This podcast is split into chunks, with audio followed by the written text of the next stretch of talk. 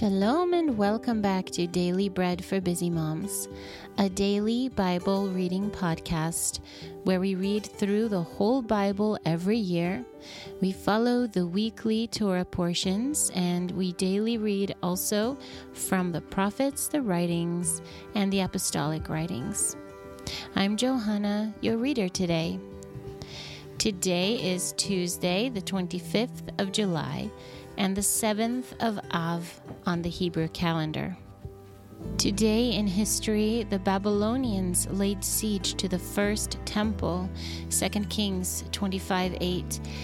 Now, on the seventh day of the fifth month, which was the nineteenth year of King Nebuchadnezzar, king of Babylon, Nebuzaradan, the captain of the guard, a servant of the king of Babylon, came to Jerusalem. This week, our parasha is called Va'etchanan, which means and I pleaded. And today we're going to start in Deuteronomy or Dvarim, chapter 4, and we'll read verses 41 through 49.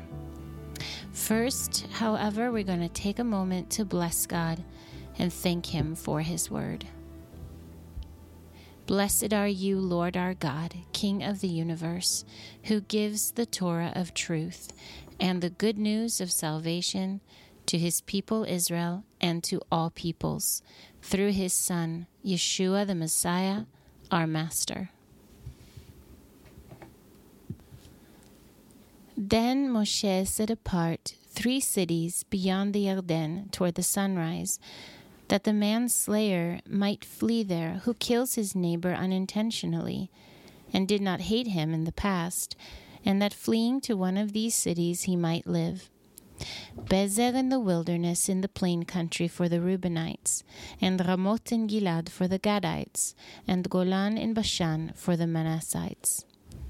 Now this is the Torah which Moshe set before the sons of Israel these are the testimonies and the statutes and the ordinances which Moshe spoke to the sons of Israel when they came out of Egypt, beyond the Yarden, in the valley opposite Beth Peor, in the land of Sichon, king of the Amorites, who lived at Heshbon, whom Moshe and the sons of Israel struck when they came out of Egypt. They took possession of his land and the land of Og, king of Bashan, the two kings of the Amorites who were beyond the Yarden, toward the sunrise, from Aroer, which is on the edge of the valley of the Arnon, even to Mount Sion, also called Hermon, and all the Arava beyond the Yarden eastward, even to the sea of the Arava under the slopes of Pisgah. That was Deuteronomy or Devarim 4 41 through 49. Today's portion from the prophets is Ezekiel 30.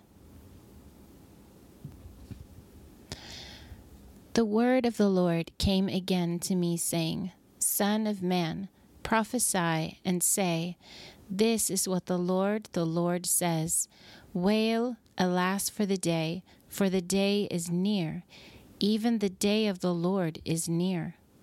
It will be a day of clouds, a time of the nations. A sword will come on Egypt, and anguish will be in Ethiopia. When the slain fall in Egypt, and they take away her multitude, and her foundations are broken down. Ethiopia, Put, Lud, all the mixed people, Kub, and the nation and the children of the land that is allied with them will fall with them by the sword. This is what the Lord says They also who uphold Egypt will fall, the pride of her power will come down. They will fall by the sword in it from the tower of Seveneh, says the Lord, the Lord.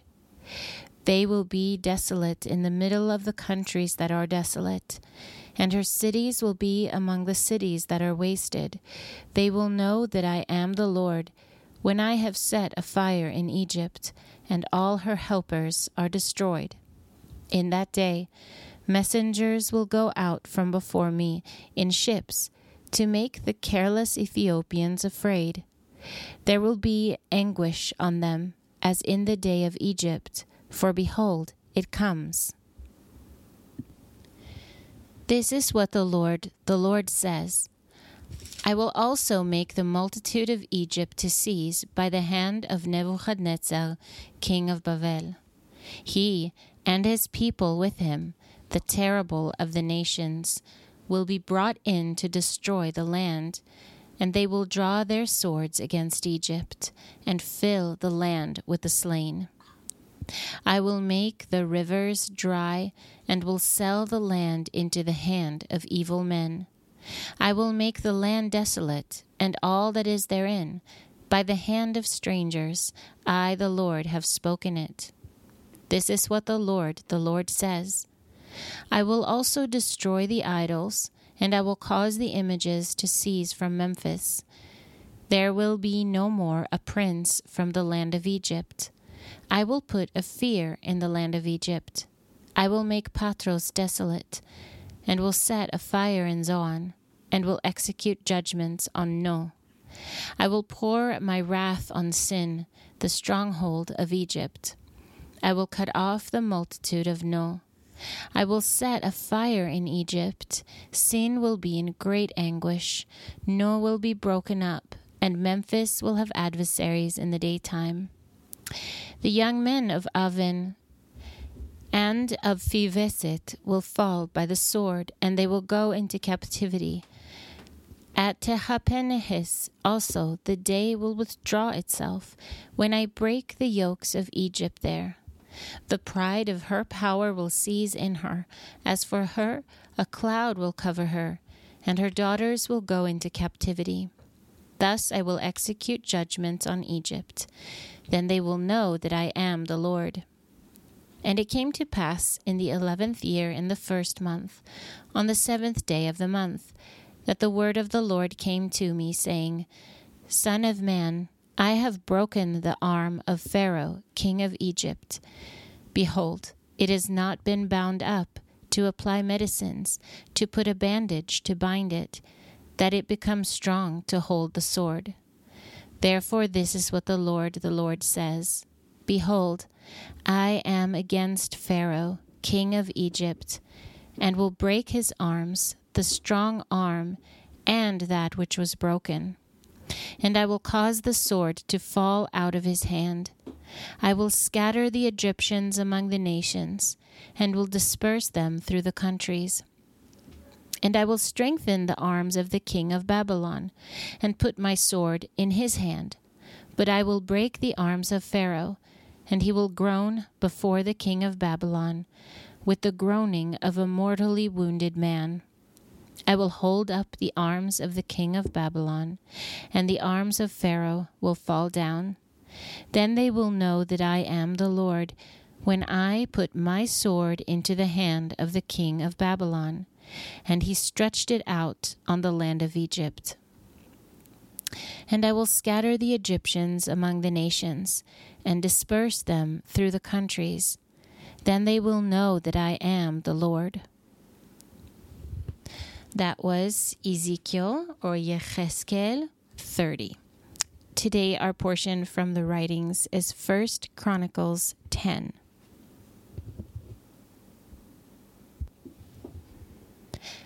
The Philistines fought against Israel, and the men of Israel fled from before the Philistines, and fell down slain on Mount Gilboa.